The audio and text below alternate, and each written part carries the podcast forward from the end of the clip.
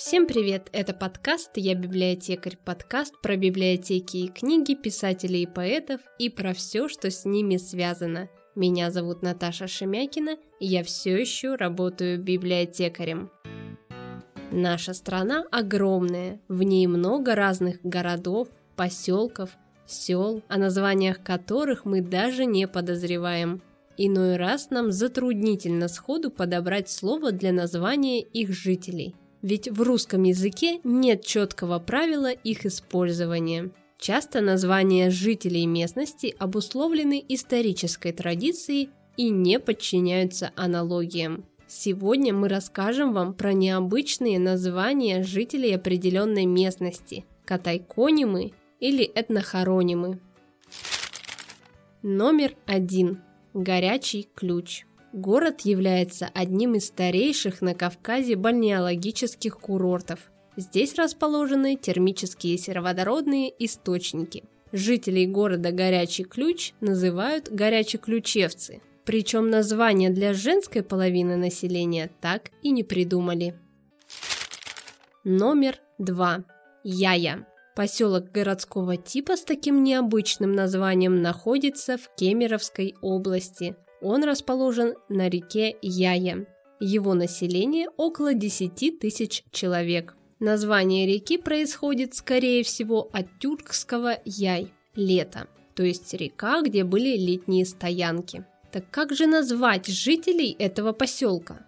Согласно словарю Городецкой и Левашова, их называют яйчане. Мужчин – яйчанин, женщин – яйчанка. Номер три.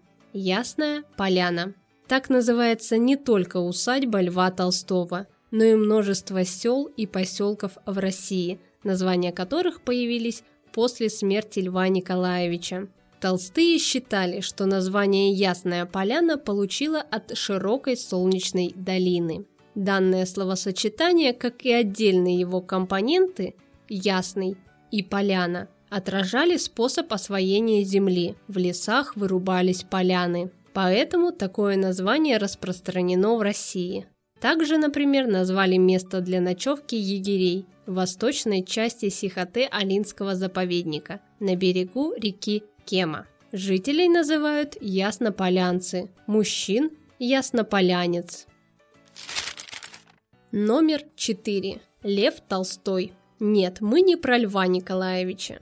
Есть в нашей стране такой поселок, который носит имя известного писателя. Находится он в Липецкой области. Изначально это была железнодорожная станция Астапово. Известность она приобрела после того, как в доме начальника станции в тысяча девятьсот десятом году умер писатель Лев Толстой. Затем станция обрела статус поселка и переименована. Кто же они, жители поселка? Левчане или толстовцы? Правильный ответ – лев-толстовцы. Номер пять. Выкса. Выксанкинцы, выкчане, сейчас расскажу.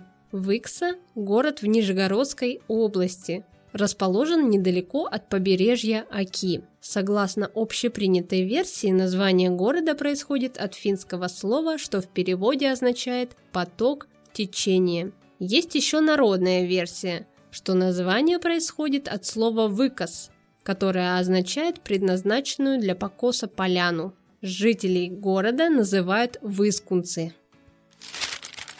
Номер шесть.